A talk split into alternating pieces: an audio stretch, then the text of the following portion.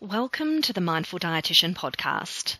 I'm Fiona Sutherland, body inclusive non diet dietitian and yoga teacher from Melbourne, Australia, and director of the Mindful Dietitian. Please join me as I have important conversations with dietitians and health professionals from all over the world about getting brave and leaning into tough conversations as we cultivate a strong community of practitioners committed to body inclusive practice. We'll talk about mindfulness, we'll dig into diet culture, and we'll explore ways of bringing courageous and important topics into our professional spaces so we can more deeply understand our own experience and make our work more meaningful. Thank you for joining me. Hi, everybody, and welcome back to this next episode of the Mindful Dietitian podcast. Thank you so much for being here with me today. So it's been a really busy few months here at the Mindful Dietitian. Uh, the first thing is I've got a brand new website. So the website address is exactly the same. So www.themindfuldietitian.com.au. But what you'll notice is it's had a bit of an upgrade. It looks very clear and clean. And oh goodness, you know, I've used that clean word. I mean, when it comes to eating, there's no way we're into that. Am I right? But when it comes to a website, there's um, if you can find something really easily and it looks kind of pretty, then um, it makes me very, very happy. So I just wanted to give a massive, massive big shout out to Monica Moe from Wellseek and also to the team at LR Creative that really helped me to pull my ideas together in a way that made sense. And for those of you that whose thoughts are a bit all over the place like mine are, I mean, I've got some pretty broad ideas, but to have somebody to distill them and to put words to them in a way that makes sense, not only to me, but then also to you um, or other people who are members of the Mindful Dietitian community, well, that just makes me really happy. So it was an absolute thrill to work with the team at LR Creative and, and Monica to try and pull the website together. So what you'll notice on the website is much of the same kind of content as what, what was on the previous website.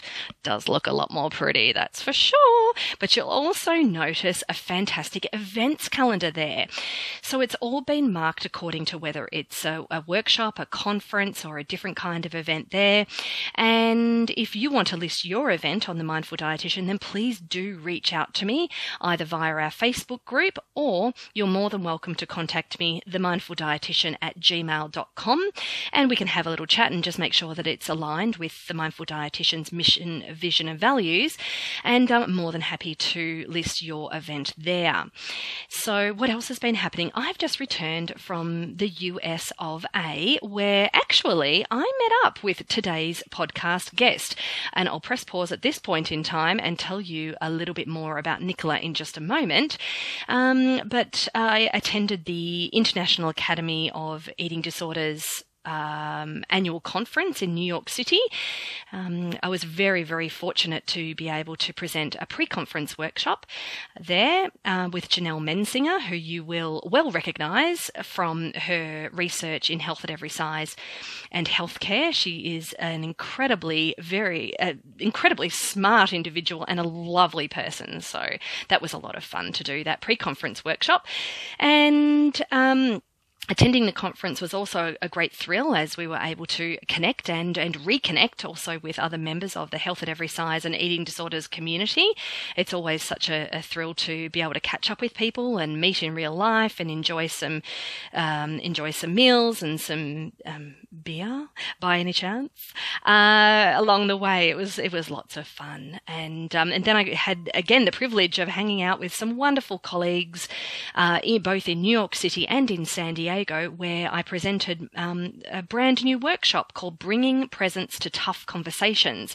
So they, those single day workshops are really digging down into, you know, what constitutes a tough conversation when it comes to colleagues, when it comes to clients, when it comes to providers, uh, family, friends, um, within our professions. And, you know, sometimes the toughest conversations we have are actually with ourselves.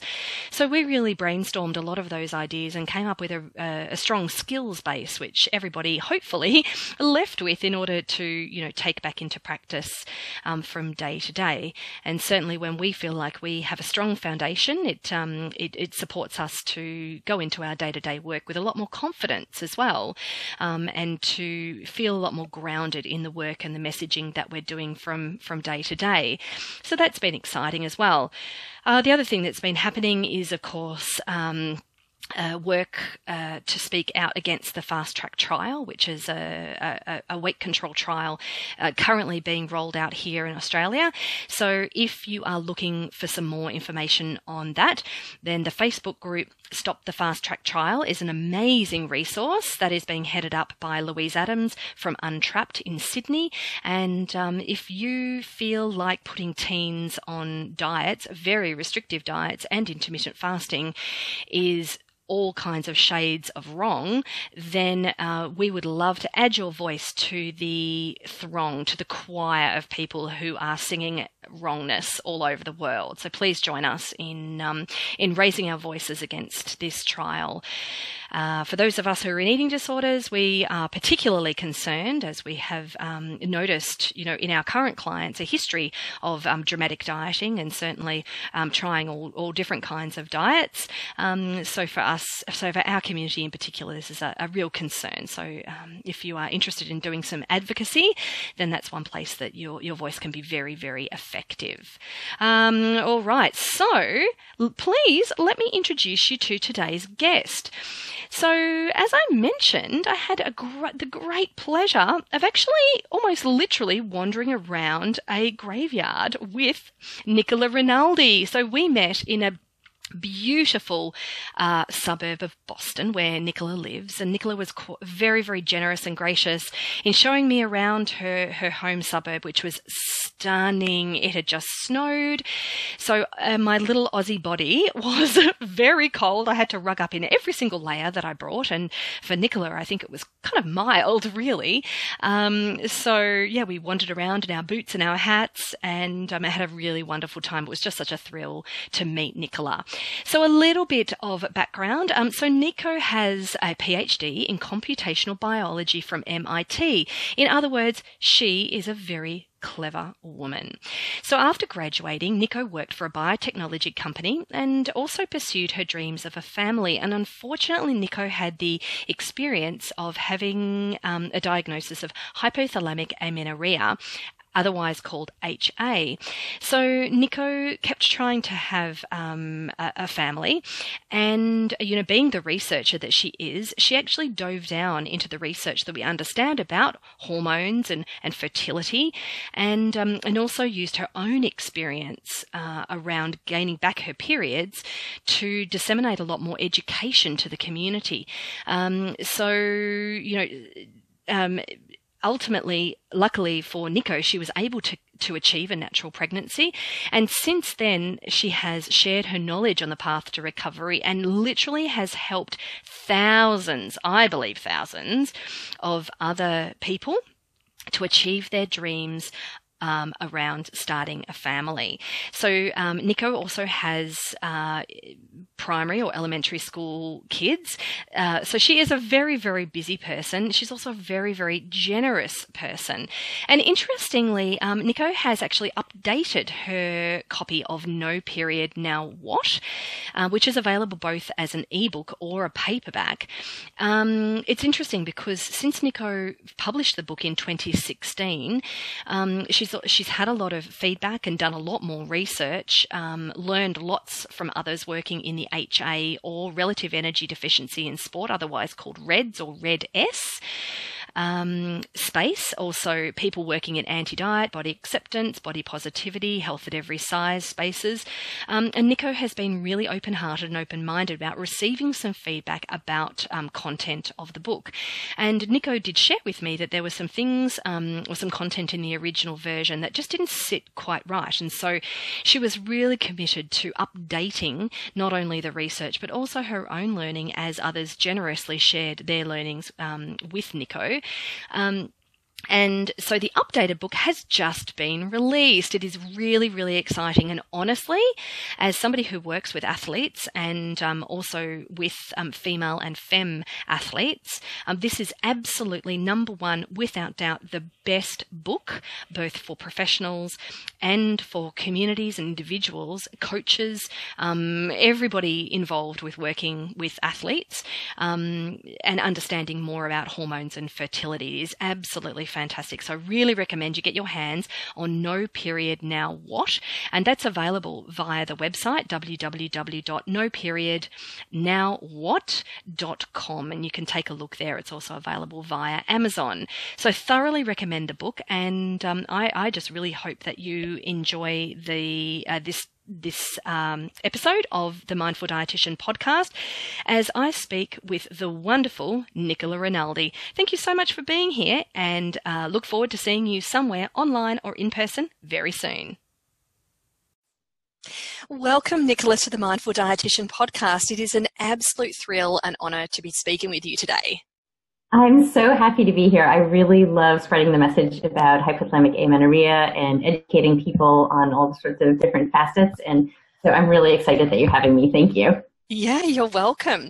So you've been quite the pioneer and leader in the um, topic of hypothalamic amenorrhea, which for anybody listening, try saying that 10 times all in a row because it is um, quite a tongue twister. And maybe we could, we might say it a few times, but we could always say HA, I guess, couldn't we, Nicola? Yes, definitely. um, and also, um, as well as saying it, try spelling it as well, both of those words gets a tiny bit tricky. Um, yeah, so, yes, it does.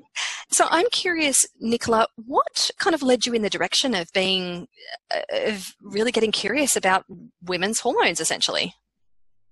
So it was really based on my own experiences. Um, so I experienced hypothalamic amenorrhea at the end of my graduate school. I was doing a PhD in computational biology and um, I decided it was a great idea to lose weight before I wanted to try and get pregnant. And, you know, I'd read in a bunch of places it was um, uh, helpful for getting pregnant, helpful for having a good pregnancy. And so I did. I lost weight. And um, then I didn't get my period um, for a long time after that. So a bunch of doctors and really started trying to figure out what was going on.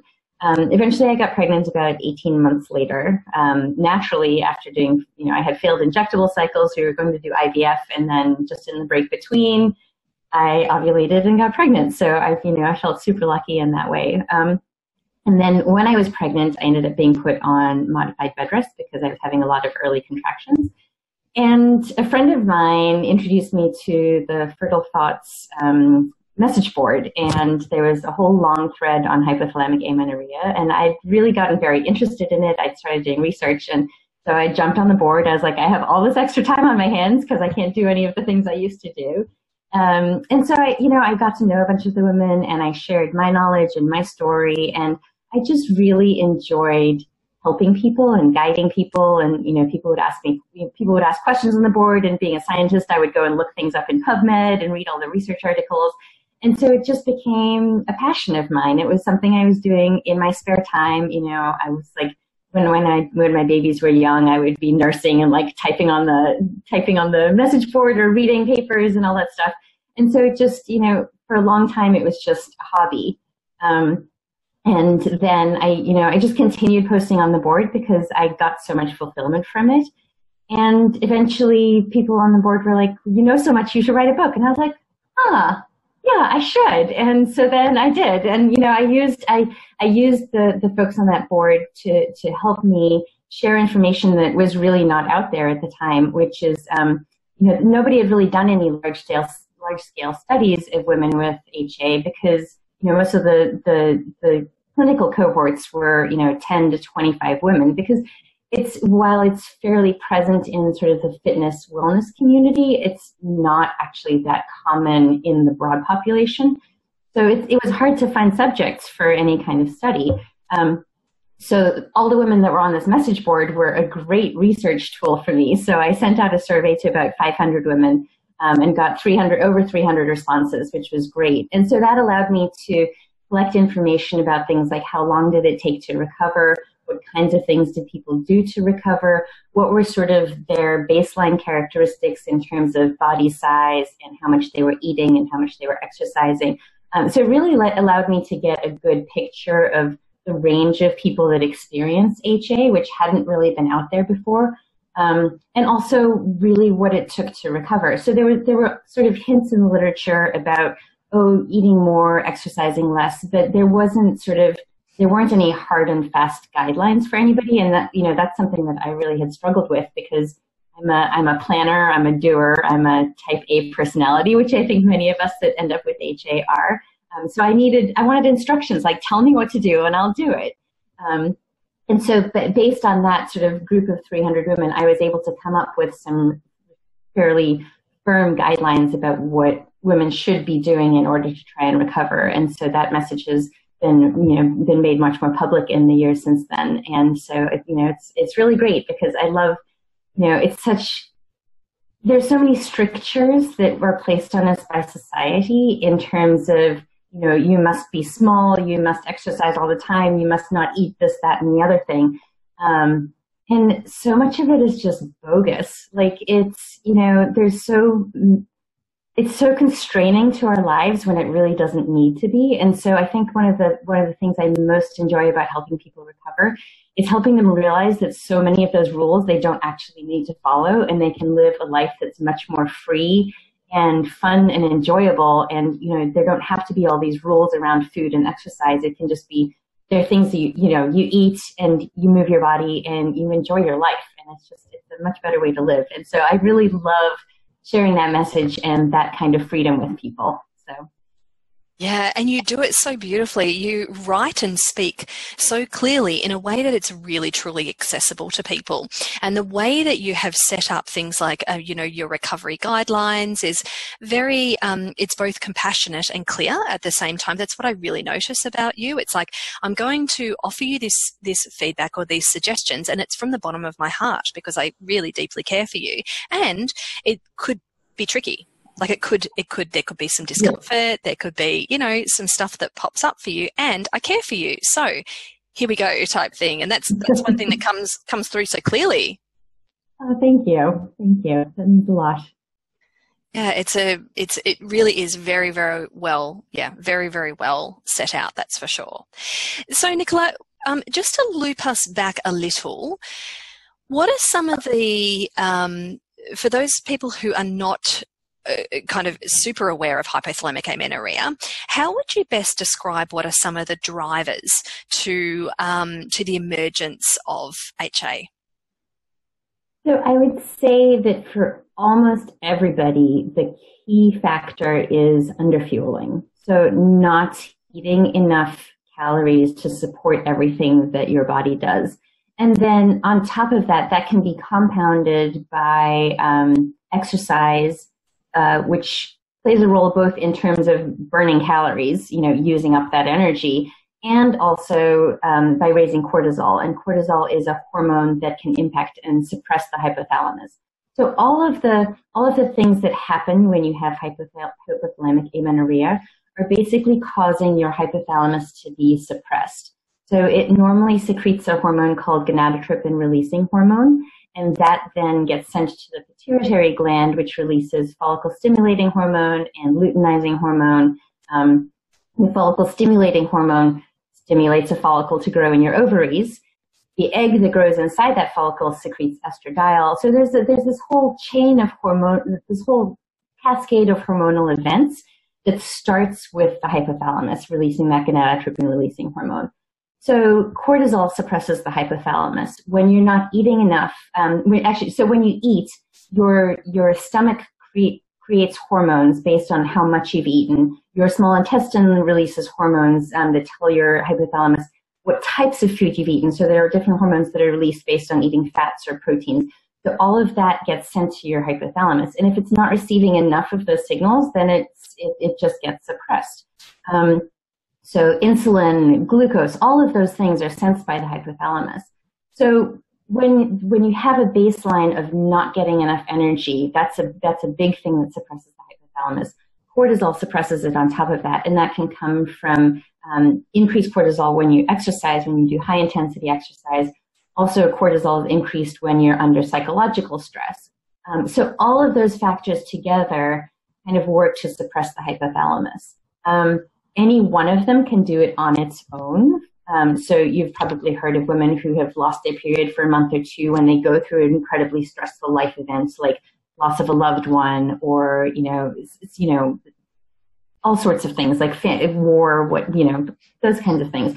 Um, you hear about women losing their periods in times of famine. Um, you don't hear so much about women losing their periods just because of exercise. I think exercise kind of layers on top of the other two more than more than they do individually um, so it's always a combination of those three factors. And then there's genetics are involved. Obviously, we're all we're all different genetically. So some of us are very stress resilient, and some of us are not so stress resilient. Um, there's actually a really interesting study that found that women that have short luteal phases naturally, so the luteal phase is the time between when you ovulate and when you get your period. Um, women that have naturally short luteal phases are more likely to lose their periods. Um, that's actually the case for me. My natural luteal phase seems to be about 10 days. And so, you know, for me, it's very easy to lose my period. Um, somebody who's got a nice, robust 14 day luteal phase may have a, you know, may be able to undereat or exercise more or have more stress and not have their body respond in that way. Um, and then, kind of going along with that, um, a lot of women that experience HA have lost a significant amount of weight in the past. Um, that was something that I found really interesting about the survey that I did. Was that was a, that was a question that I asked: Have you ever lost you know ten or more pounds? Um, because I knew that for me that was a big factor. I had a you know I had a pretty significant weight loss in the time at the end of graduate school. Um, you know about fifteen percent of my body weight. Um, and 82% of the women who responded to my survey had likewise lost at least 10 pounds. And I was like, wow, that was actually way more than I was expecting because many of them were in small bodies to begin with. Um, and then they were, you know, obviously under fueling to a degree that they lost that much body weight. And I think that that is, you know, it's kind of a signal of under fueling, but it, you know, it's, it's something that seems to play a part, play a role in getting, in getting HA as well.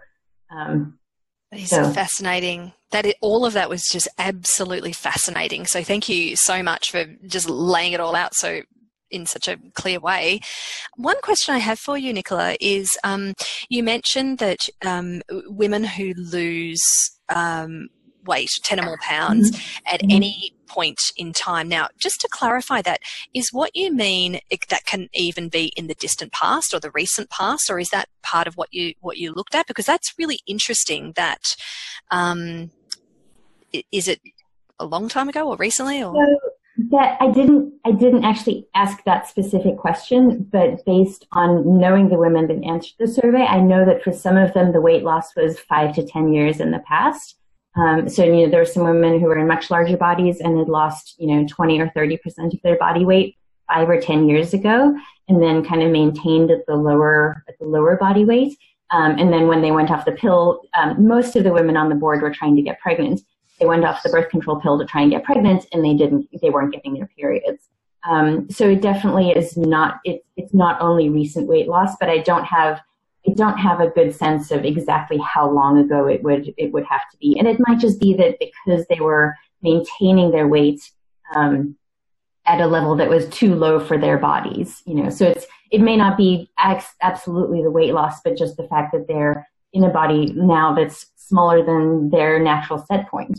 Um, right. And I think that's a, that's a really important thing for people to understand is that our bodies do seem to have a place where they like to be sort of for our hormones to work well. Um, and so for many women, um, you know, for, for women who are in sort of small bodies to begin with, they often have to get back to sort of their starting weight or a little bit more in order to recover their periods. Even if they're fueling enough at a smaller weight, it doesn't, they don't recover their periods until they get back to their body's sort of set point.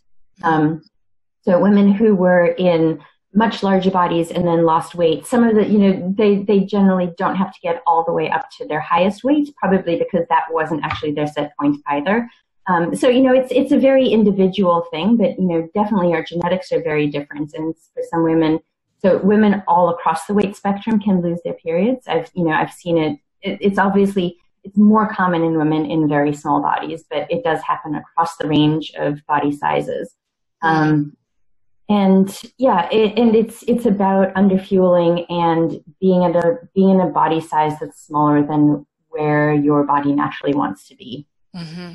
Yeah. So I think for for a lot of women, we um, you know we tend to be very free with eating and exercise and what have you when we're young children and maybe into our teen years. And then society gets in the way and tells us what we're supposed to do and what we're supposed to look like. And so it's sort of that free all of that messaging getting in the way, like that's probably the size that our body wants to be. And that seems to be where people are, you know, where bodies are happier in terms of, you know, hormonally, in terms of menstruating comfortably and easily. Yeah, there's a lot to be said for diet culture and the way it interrupts our, you know, the the way our bodies are, are most comfortable. And as you say, you know, our hormone profile is such a. It's a. I have read it somewhere, and forgive me if this was you who said this. um, it may well have been um, that that um, hormone profiles in our periods are, can be seen as a vital sign. Yeah, so I, I certainly do believe that. Um, I don't know if you know Lisa Hendrickson Jack. Um, so she has actually just written a book called The Fifth Vital Sign.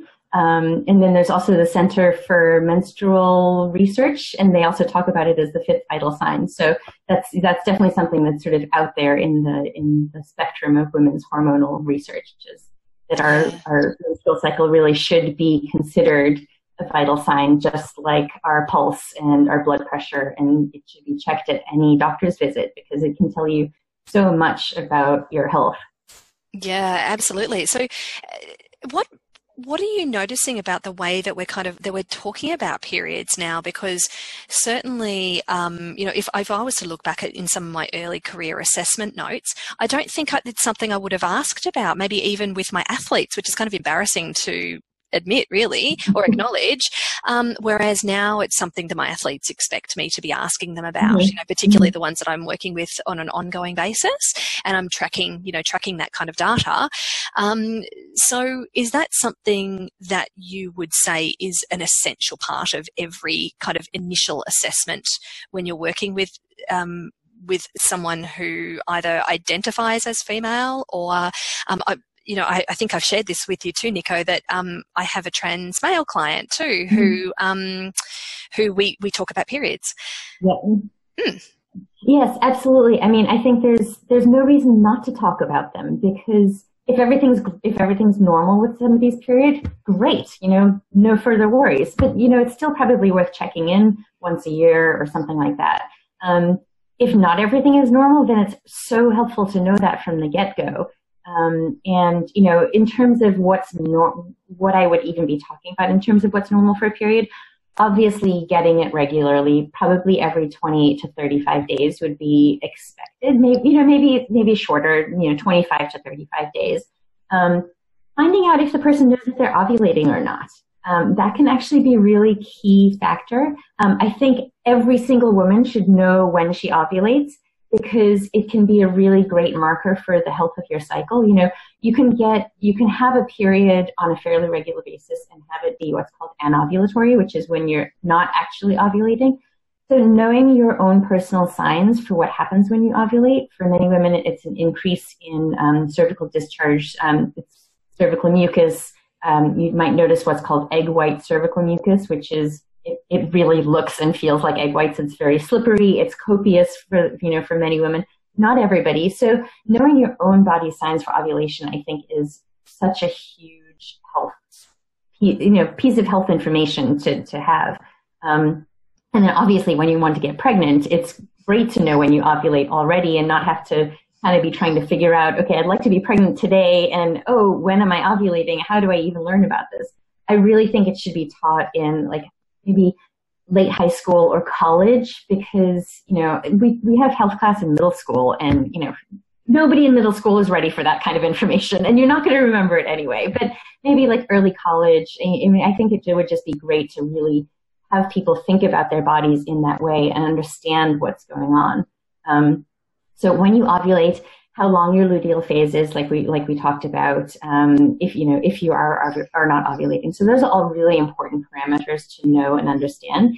And I think it would be great if people working, like if dietitians would kind of guide people through that when they start working with them. Like, hey, are you ovulating? Do you know how to tell if you're ovulating? Why don't we like go through this and figure it out? And you know, if everything's normal, you know, normal is sort of ovulating around cycle day 14, um, where cycle day one is the first day of your period, but it can range a lot. I mean, you know, a lot of the, um, there are apps for tracking your cycle. There, there are a ton of them. I just downloaded like 15 of them the other day because I wanted to try and figure out which ones I would recommend to people. Um, a lot of them assume a 14 day luteal phase and a 28 day cycle, or if they let you put your cycle, you know, if they let you input the length of your cycle, they still assume a 14 day luteal phase. And I'm like, that is not true for everybody. Mm. Uh, so again, just understanding your own personal cycle and what's normal for you, I think is super, super helpful. Um, yeah, definitely. I love the idea of bringing it into education, even in high school. You know, um, middle school, high high school, college years, because um, you know, getting to know our body is is in some ways you could you could say, well, we want to we want to stay connected with our appetite as well. We want mm-hmm. to stay connected with any of these signals and signs, which which gives us some indication about how we can just take care of ourselves and how we can show up in the world and get done the important shit that we want to get done, right? yeah. Yeah, and I do think you, you, you brought up a really good point too that um, periods are just being talked about way more now than they were 10 or 15 years ago. I mean, when, when I had HA, um, it was the early 2000s, 2004, 2005. And I went and looked on the internet and there was nothing. I mean, I was like the, one of the first bloggers about HA. Um, and you know, now you go and you, you go and Google it and there's, you know, thousands of hits, which I think is fantastic. Um, so, you know, and then just periods in general. I mean, the, the movie period winning the Oscar is amazing. And, um, you know, there's uh, the period movement in the U.S. where um, a, a, woman from Harvard started a group to try and get period products to women who maybe have a hard time getting them, like women in homeless shelters or prisons, um, making them more available in schools. You know, it's just, it's fabulous that we're talking about this more because more than 50% of the people in this world experience periods right. You know, regularly. So we should be talking about it. It should not be a taboo topic. I mean, you know, it's funny, like since writing my book, people like people will ask me, "Oh, what do you do?" Or you know, I'm like, "Oh, I wrote a book," and "Oh, what's it about?" And I'm like, "Oh, it's about periods." And you know, I'll say this to anybody, and you know, so I've I've only gotten a bad response from one guy. He was like, "Oh, he's like probably in his 60s or 70s." Like, oh, okay, I don't want to talk about that. But only one person, like everyone else, is super interested and you know wants to know more. And so I think it's it, it's something that so many of us know about, but it's kept private. And I, I really just think that being more open about it is, is fantastic. And it's just, you know, it's, it's only going to help women in general and, you know, all of us really, because it's, yeah, I mean, we all came from a period, right? Or lack thereof. right. Yeah, that's exactly right. Yeah, spot on there. Well, spot on. No spot on. Yeah, yeah. Oh, we're, we're, doing well with the alliterations here. Um, so it's it, it, what might it be okay if I throw a few common myths at you? Does that sound okay? Absolutely. I okay. love myths. yeah, it's awesome. Okay, so you already busted the myth around um, HA and missing periods across the weight spectrum, and you mm-hmm. you acknowledge you said you know um, many many women are in lower um, body weights, um, but there are but across the weight spectrum, and um, I think that really speaks to the idea that you know maybe we might stereotype, you know, so mm-hmm. bodies that might be missing mm-hmm. periods mm-hmm. equals HA, in a yeah. maybe a medium or larger body, missing periods equals PCOS, and you know what you've really identified there is uh uh we've got to ask some more questions. So I'm going to loop back to that yeah. after let after we bust some myths. Okay, here, okay. Here's my first one, Nicola. I, I get my period. I'm on the oral contraceptive pill. Mm, no. so the contraceptive pill does not give you a real period because it actually prevents you from ovulating. So you get a bleed because of the um, the call them medicines that are in the artificial contraceptive pill. Um, so there's a form of estradiol or estrogen um, it's not the same as what we naturally produce. Um, there, there are a couple of different forms. I can't remember what they're called. Uh, maybe ethinyl estradiol. Um, and then there's some form of progestin, which is chemically similar to progesterone, but not identical. So those hormones do affect our bodies. Um, they do bind to the estrogen and progesterone receptors, but they don't act in the same way as our natural hormones do. Um, they actually suppress the follicle stimulating hormone and the luteinizing hormone so that we are not ovulating. And so then you stop taking the pills and you take the placebo and yes, you bleed, but it's not what I would call a real period by mm-hmm. any stretch of the imagination. And it's actually really important to know that there are a number of negative side effects of birth control pills. Um, so uh, I'm I'm not an expert on most of them, but one of them that I do know well is the effect on bone density. So a lot of doctors will actually prescribe birth control pills to women who are not getting their period. Say, "Oh, take these; it'll protect your bones. It'll give you a period. You'll be fine." Um, there's actually more and more research coming out that shows that being on the pill is not nearly as good for bone density as having a natural period, um, a natural cycle, that is, where you're getting an increase in estradiol in the middle of the cycle. Plus, there are about 20 other hormones that are involved in a natural menstrual cycle versus just the two that were given in the birth control pills. Um, so there, there are quite a few studies that show they've looked at teenagers and women in the army and found that while there is some increase in bone density in those that are on the pill. Um, I think one study, it's a 2.5% increase in bone density during the space of a year in teenagers on the pill versus 12% increase in those not on the pill. Mm. So that's a, that's a big difference. And if you take, if you're on the pill in your teenage years at a time when you should be building up a lot of bone density and you're not building as much as you should, that's, you know, that's kind of important to know. And I think that that message really isn't out there much. Um, there was a recent study that was done by um, some folks at the Boston Children's Hospital, including Kathryn Ackerman, um, and they looked, they compared um, hormones on the birth control pills versus hormone replacement therapy, which is bioidentical estrogen and progesterone. Um, and they actually found one big difference between the two was in expression of IGF-1, insulin-like growth factor 1, that was also suppressed by being on the birth control pill and not by the estrogen progesterone. And that actually plays quite a big role in building bone density as well. So there's there's a lot of evidence that's come out in the last few years that being on the pill is not as good as being as having natural cycles um, in terms of bone density. And then, like I said, there's you know there's quite a bit of information out there about other negative side effects. Um, so I really you know a, a pill bleed is not, not a period. And B, while it's absolutely great if you want to use something for contraception. I think it's really important to understand the um, the pros and cons of all the different possible choices and make an informed decision, as opposed to just kind of. Um, unfortunately, there are a lot of doctors who just say, "Here, take the pill," and they kind of give it out like it's candy. And I think mm-hmm. that there needs to be a little bit more awareness of what the possible negative side effects are and you know really thinking through is this something that I want to you know informed consent basically I mean I, I think that we're not really given along you know an appropriate list of what the possible negative side effects are of the yeah. Long answer to a short question. No, sorry. no, no, no. That was absolutely brilliant because mm. over, I guess, over my sports dietetic career, I have noticed a real shift away from um, the pill specifically being used to, as you say, quote unquote, protect bones. Early in my career, yes, I would have said mm. I would mm. have heard that that exact mm-hmm. phrase actually quite commonly. And now um, a lot of the sports physicians that I'm working with and GPs are yeah. now starting to not not starting to, but they're speaking very openly. I'm noticing they're speaking publicly about um, that that contraception contraceptive contraceptives for contraceptive use, mm-hmm. and let's take a look at um, other ways that we can yeah.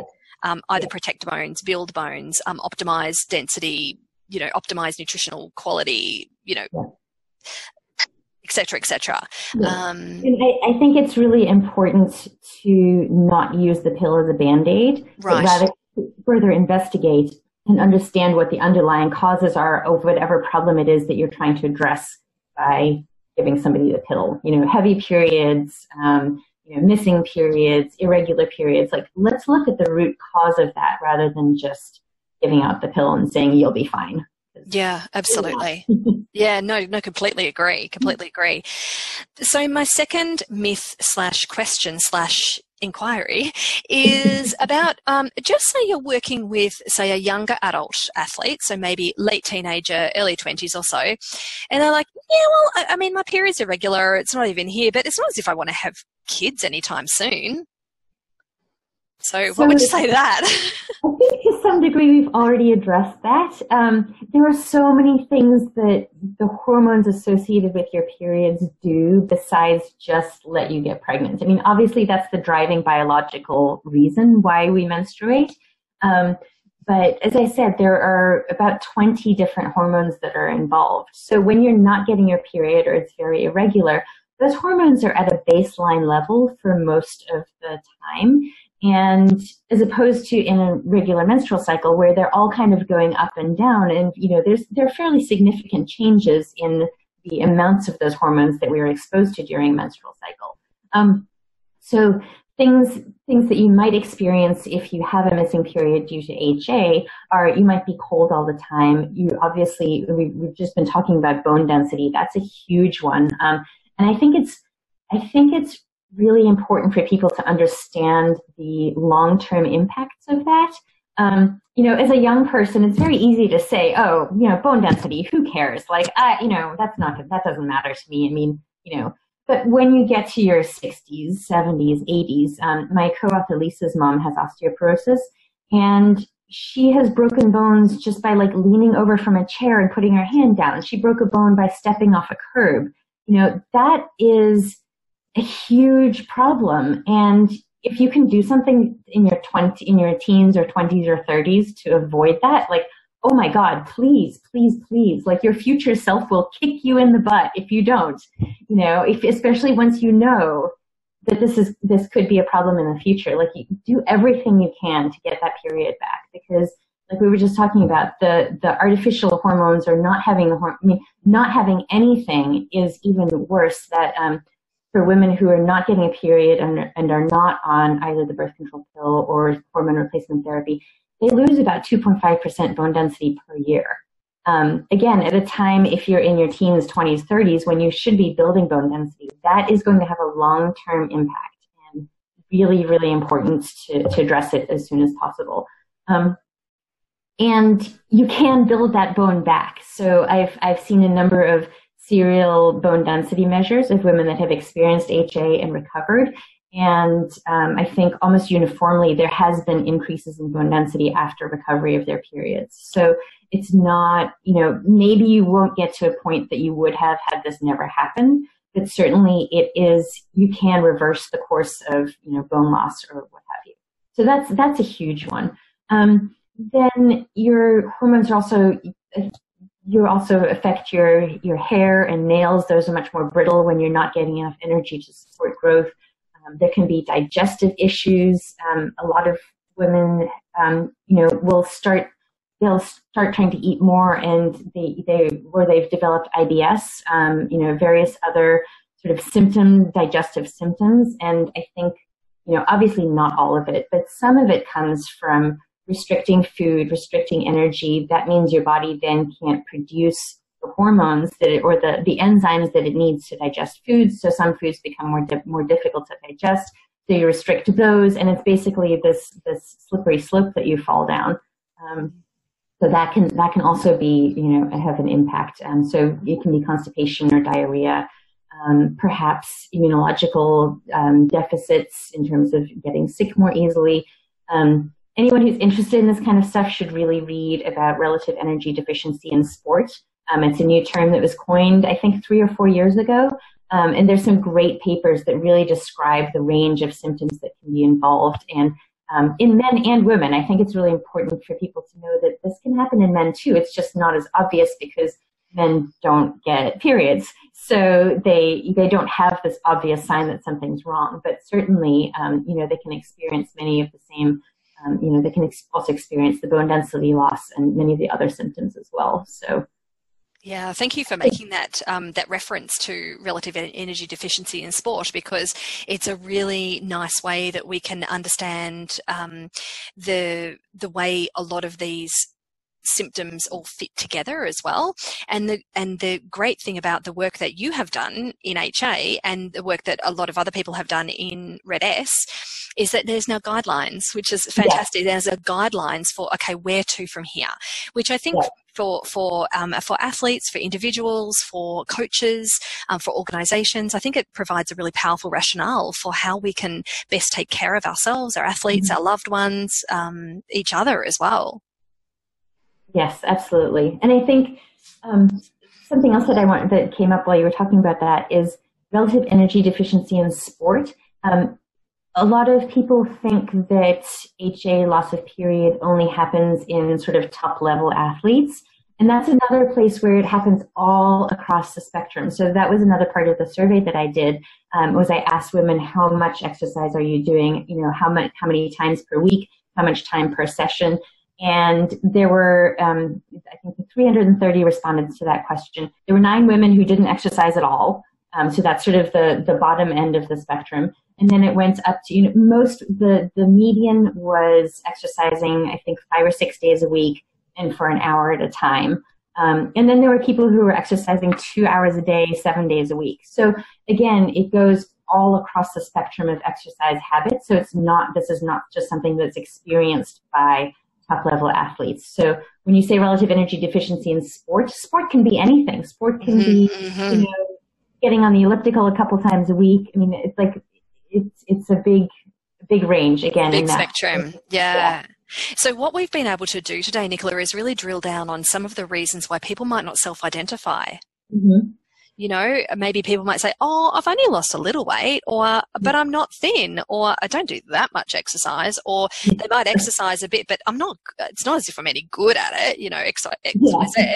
Um, so, and, and this is part of why it's so important for us as health professionals to be able to um, support people to take their symptoms really seriously. Yeah. Um, and I, well, I wonder if your experience has been similar to mine in the sense that you know some some of the uh, people that I see that present with HA have actually been to a number of other health professionals who have not taken it seriously at all, um, or, or, who, ha- who, have just said, "Oh, you're an athlete. What do you expect?" Or, "Or you're yeah. you're training for a half marathon. What do you expect?" Type thing. And uh, has that been similar to your experience? Absolutely. I mean, I think it's, there are many, many women who have gone to see doctors or any other types of health, health professionals and been told, oh, it, you know, it does, it doesn't really matter, you know, take the birth control pills, come back and see me when you want to get pregnant. Um, or you you don't exercise that much, or um, you're not you know you're not that you're not that thin. Your eating's fine. I mean, it, there's I think really understanding that this I think for health professionals to understand that this happens across all ranges of eating, exercise, body size, I think is really, really important. Um, I think anytime a woman is missing her period, it's important to understand why and try and try and figure out if you can get that period to come back. Yeah, absolutely. I couldn't agree more. Yeah. So the more we can talk about it, the more we can spread the good word, I suppose. so my next question for you, Nicola, is around, you know, you have had contact with literally thousands, probably tens of thousands of people all over the world through your Facebook group. Um, so I'll put a link to that in the, in the notes. Um, and of course, link to all your, your website, your book and, and everything, um, that you, um, produce. So so my question is, after having had contact, either personal contact or kind of through social media, etc., what do you notice are some of the main, um, I suppose, barriers that people find, or the, or the things that people just find really hard about the process of recovering their period?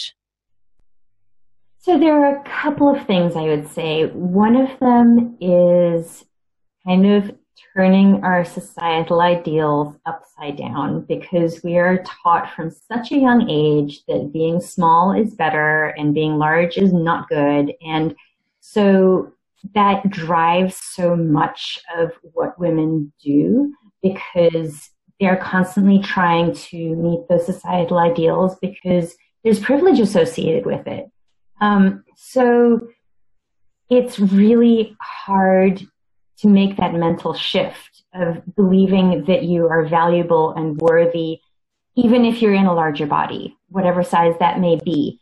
Um, and I think that, that that mental change is one of the hardest things to do. I mean, I think women often really struggle with the idea of getting bigger when they have worked so hard for so many years to be the size that they are.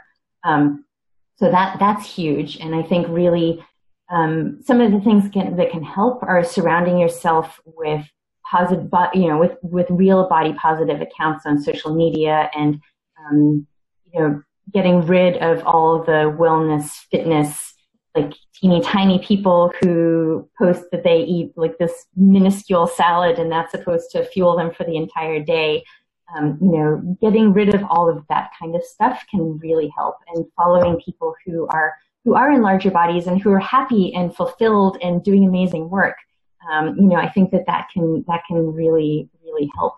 Um, the second thing is exercise. So for many women, it's they're okay with eating more, but cutting out high intensity exercise, which is what I typically recommend for recovery, That's really hard because a lot of a lot of people use exercise as a form of stress relief. Um, and it's it's really interesting because exercise does increase our endorphins, so it feels good. But those endorphins at the same time also suppress the hypothalamus. So the very thing that's making you feel good is actually then preventing you from recovering your menstrual cycle. Um, so I think, um, yeah, cutting out the exercise, finding other ways to relieve that stress. Um, you know, for me, I find now like my ice hockey is my thing. I love playing ice hockey. And um, when I had HA, I was playing ice hockey and squash and volleyball and lifting weights and biking and playing golf on the weekends. I mean, I was just exercising every day, you know, hours a day. I loved it. Um, and then I cut my calories, and that was just the worst thing I could possibly have done.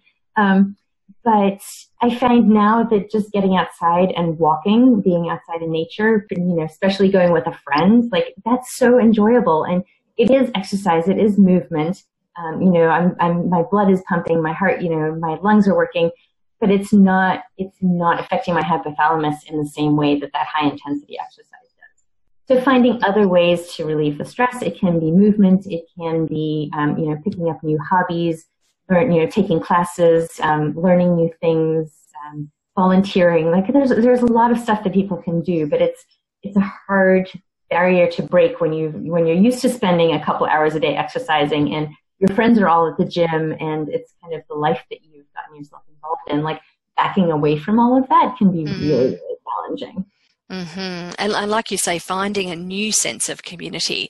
So, for a lot of people who do um, exercise in a group or in a gym-based setting, or you know, do F45 or you know those kind of things, that of course, you know, and uh, it, th- there is a community associated with that. And so, so, what you're really describing there is, you know, there's loss of one community, but then um, finding community in in other ways, so that you're yeah. still maintaining that sense of connectedness with other people.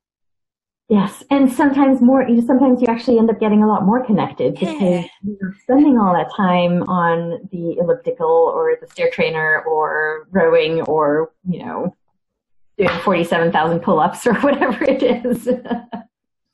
exactly. So it's kind of um, giving you opportunities to to also get a sense of connectedness in a different way as well. Um, so rather than have a shared I don't know, a shared uh, experience around lifting weights or something, which I'm not minimizing. You know, for some people that is extremely enjoyable and is, you know, it's a, it's a fantastic way to connect with ourselves, our bodies, and other people. So I'm not being critical about that, but just yeah. that, um, you know, there, there, when we can broaden um, our suite of yeah. skills. That's a great way of looking at it. Mm, um. And I think the other important thing for people to know and to understand is that um, well, you always need to eat enough to properly fuel your body. That's an always thing. Um, cutting out the high intensity exercise is not is not forever. So that's something that you do in order to regain and restore your period. Um, I recommend waiting for three cycles before adding back high intensity exercise because I just have seen too many women get that first period, be like, "Yay, I'm recovered! Let's go run a marathon!" And I mean, it doesn't even it doesn't even have to be a marathon, but you know, just jump right back into the high intensity exercise and then the second period is nowhere to be seen. So I like people to kind of have a more established, um, you know, hormonal cycle. So the three periods allows that. It also lets you figure out when you ovulate and how long your luteal phase is. And so then you can monitor that going forward to see like, okay, if I add in half an hour of exercise twice a week, what does that do to my cycle? Um, you know, if it's having a negative impact, maybe you maintain that for a couple more months and then you can add in more. Um, but in the longer term, I have I've I've worked with women who are now back to running marathons, um, doing triathlons. Um, I worked with an Olympic rower who um, you know went back to training for the Olympics a few months after recovering her period and continued. All of these people are continuing to menstruate the whole time they're doing this mm-hmm. additional high intensity training, but now they're fueling their workouts appropriately. Um, and maybe they're not as light as they were, you know, mm-hmm. previously. Um, but you know, the the one one story I love is um, a, a, woman, Jen, whose PR in the marathon was three hours thirty minutes when she was, um, you know, when she had HA, and then she gained weight, got pregnant, had two kids, um, and now her PR is three oh three. Oh, wow. So that's, that's, a pretty big jump. And she's in a larger body. So the, you know, the whole idea that you have to be small in order to be good at sport XYZ, you know, it's, it's, I think it's so much more important to actually be fueling your body appropriately and fueling your exercise. Oh my gosh, absolutely. Yeah, definitely. Definitely. Um, so uh, thank you so much for for um, diving down onto those onto those two main barriers because I think that's for for dietitians and health professionals that are listening. I think those are the things that often people will ask. Is that is, mm-hmm. um, you know one of the things that that I hear quite regularly is I definitely want to get my period back, but I don't want to gain weight. And so mm-hmm. I really thank you for offering us um, some way to to navigate that because it's kind of a tricky conversation. You you know you're kind of trying to hold that hold that compassion for somebody's experience and their potential fears and um, you know very personal experiences are going on around around um, potentially what what could happen and change and all the mm-hmm. all those kind of things, whilst at the same time wanting to stay really grounded and centered in um, not only evidence-based practice, but then also in ethical care as well. So having guidelines like you so clearly laid out is just so helpful for us in being able to say, I hear you, and yeah, I can really understand that that might be tough, and and XYZ XYZ yeah. is you know actually what we what we're going to need to be looking at doing. Yeah. Mm, yeah, it's it's tricky, isn't it? It's tricky, it's but so, it's it's so challenging. And I think mm-hmm. another another thing that can be really challenging for people is that um, for a fair number of people, when they start to eat more, they feel physical discomfort. Yes. Um, that can be bloating, it can be water retention, um, and that is also really, really hard to deal with. Um, mm-hmm. You know, it, it's they they can um, bodies can get bigger in awkward ways as well.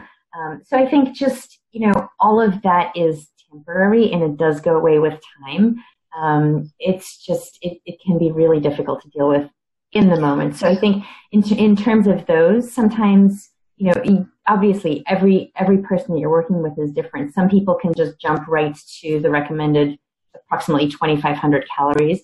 For other people, it might be that you need to work up to that level more slowly and maybe you introduce, you reintroduce, you know, if there's been a lot of food group restriction, like restricting dairy and gluten and, you know, basically only eating fruits and vegetables, um, you know, maybe adding some of those things back one by one as opposed to just being like, okay, now you got to eat everything because it, it can be difficult for some people to digest certain foods. Um, and another thing on that topic of different food groups is um, I generally recommend eating everything. Um, you know, I feel like there's a lot of fear mongering around nutrition, and obviously, you as a dietitian, as a, as a professional dietitian, can speak to this better than I can. But I feel like there's so much black and white thinking around nutrition, where our bodies actually operate in shades of gray.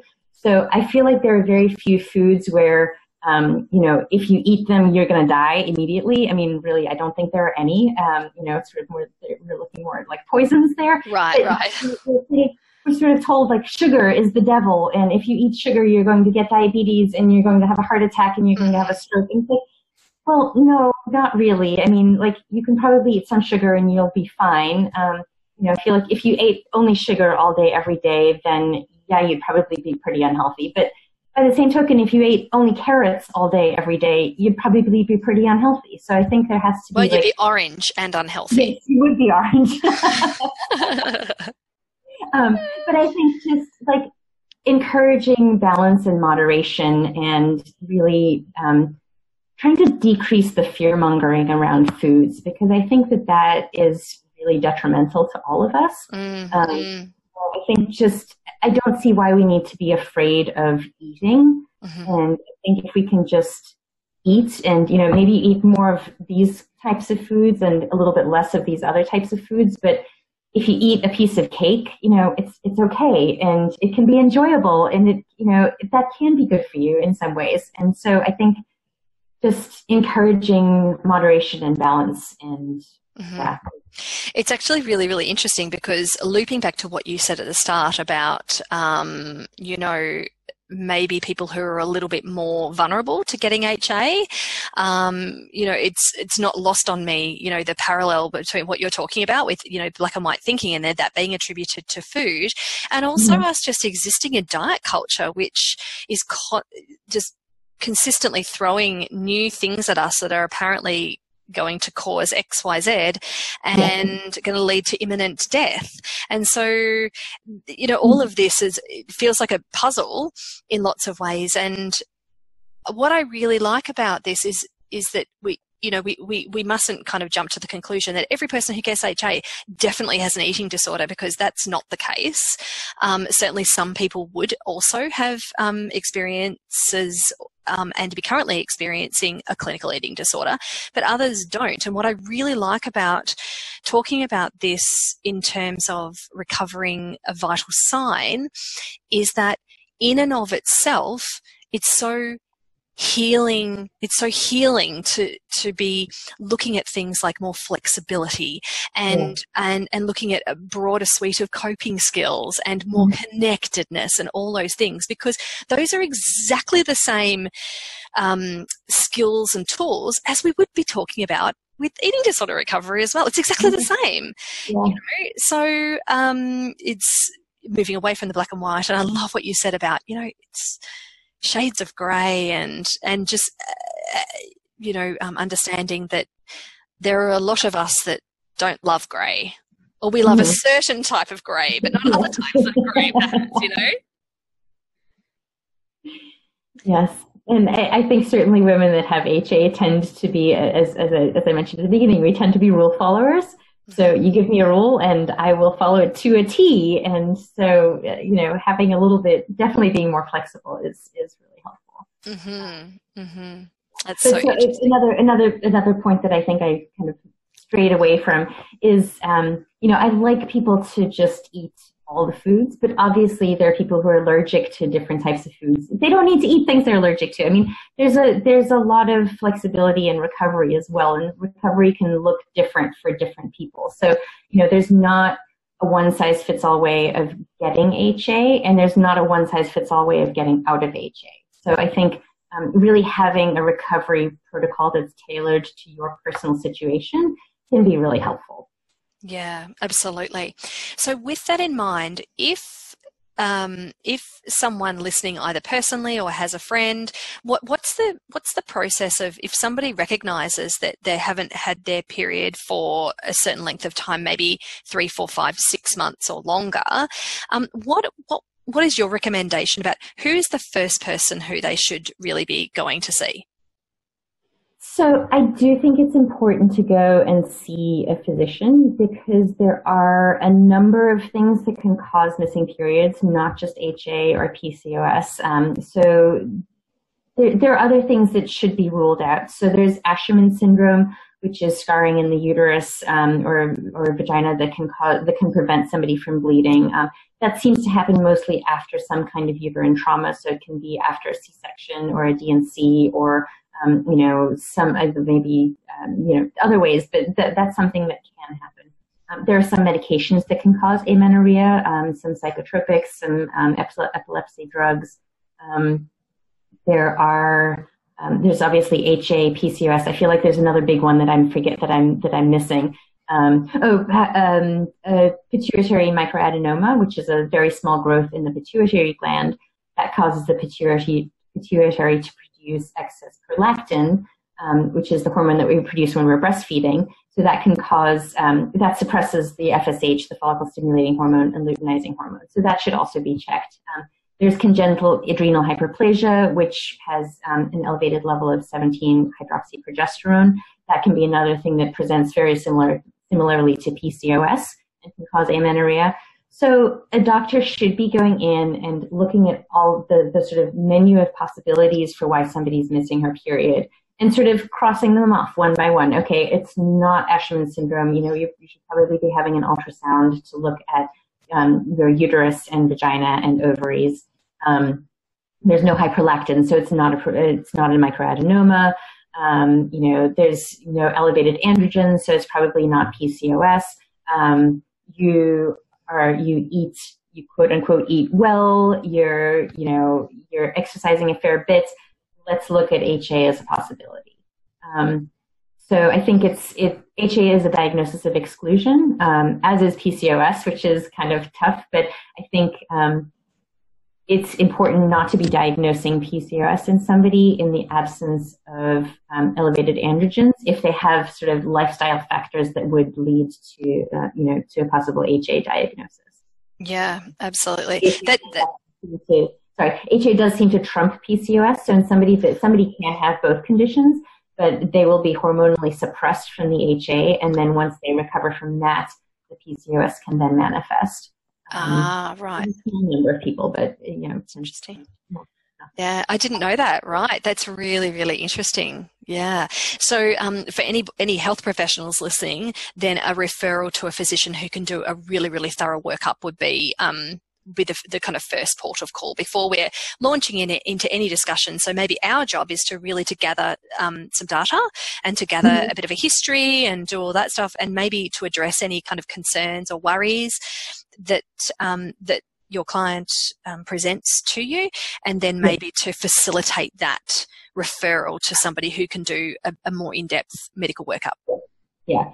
Um, I think it is also important to know that many doctors will not give a diagnosis of HA. They might come back with, oh, it's probably PCOS, or they might just say it's unexplained. Um, so it's good to rule out those, uh, you know, those other possibilities. Um, but if you know, if the if the medical doctor doesn't necessarily say HA, that doesn't mean that that's not what it is. Right. Um, I think if the other things are ruled out, and you have somebody who's you know been probably been under fueling been exercising a reasonable amount, maybe, you know, stressed. And the stress can actually come in the form of like calorie counting and macro counting and all of that because, you know, the wearing a Fitbit every day, weighing yourself every day, like all of those pieces of information floating around in our head 24 7, that's, that's actually stressful. So, um, definitely as part of recovery, I encourage women to like throw all of that away. Um, you know, maybe, maybe count calories for the first days of recovery just to be like, okay, this is what 2,500 calories looks like for me.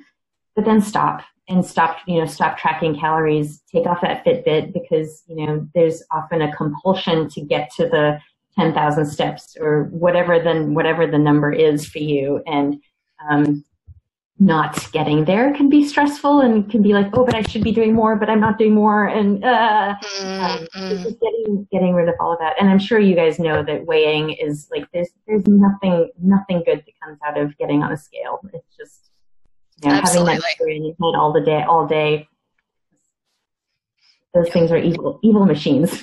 Yeah they are unless there's a medical something medical yeah. where we where we absolutely need to you know do an anesthetic dose or like if you have a drug that's dosed based on weight right. yes you know how much you weigh but other than that i mean you really don't. Yeah there's lots of other things eh, within our inside of us that can give us the signs of if things are on track right? Yeah yeah, yeah. Yeah. Um, Nicola, you are just such a hive of information and wisdom, and it's all wrapped up in this just beautiful and generous package. And I just really wanted to, from the bottom of my heart, really thank you for the time that you've given to us today. Um, you are yeah, as I said, you're just so so generous, and I encourage um, everybody to go and read um, buy Nicola's book. And so I will put um, all the links directly to um, No Period Now What website um, and to Nicola's work as well. Um, and uh, the research that you've been involved in and all kinds of things. Goodness me, you know, I could just talk, talk, about you forever. So, is is no period now what your website is that the best way that people can just find out everything about you and your services and your products and everything, anything else that you'd like people to know?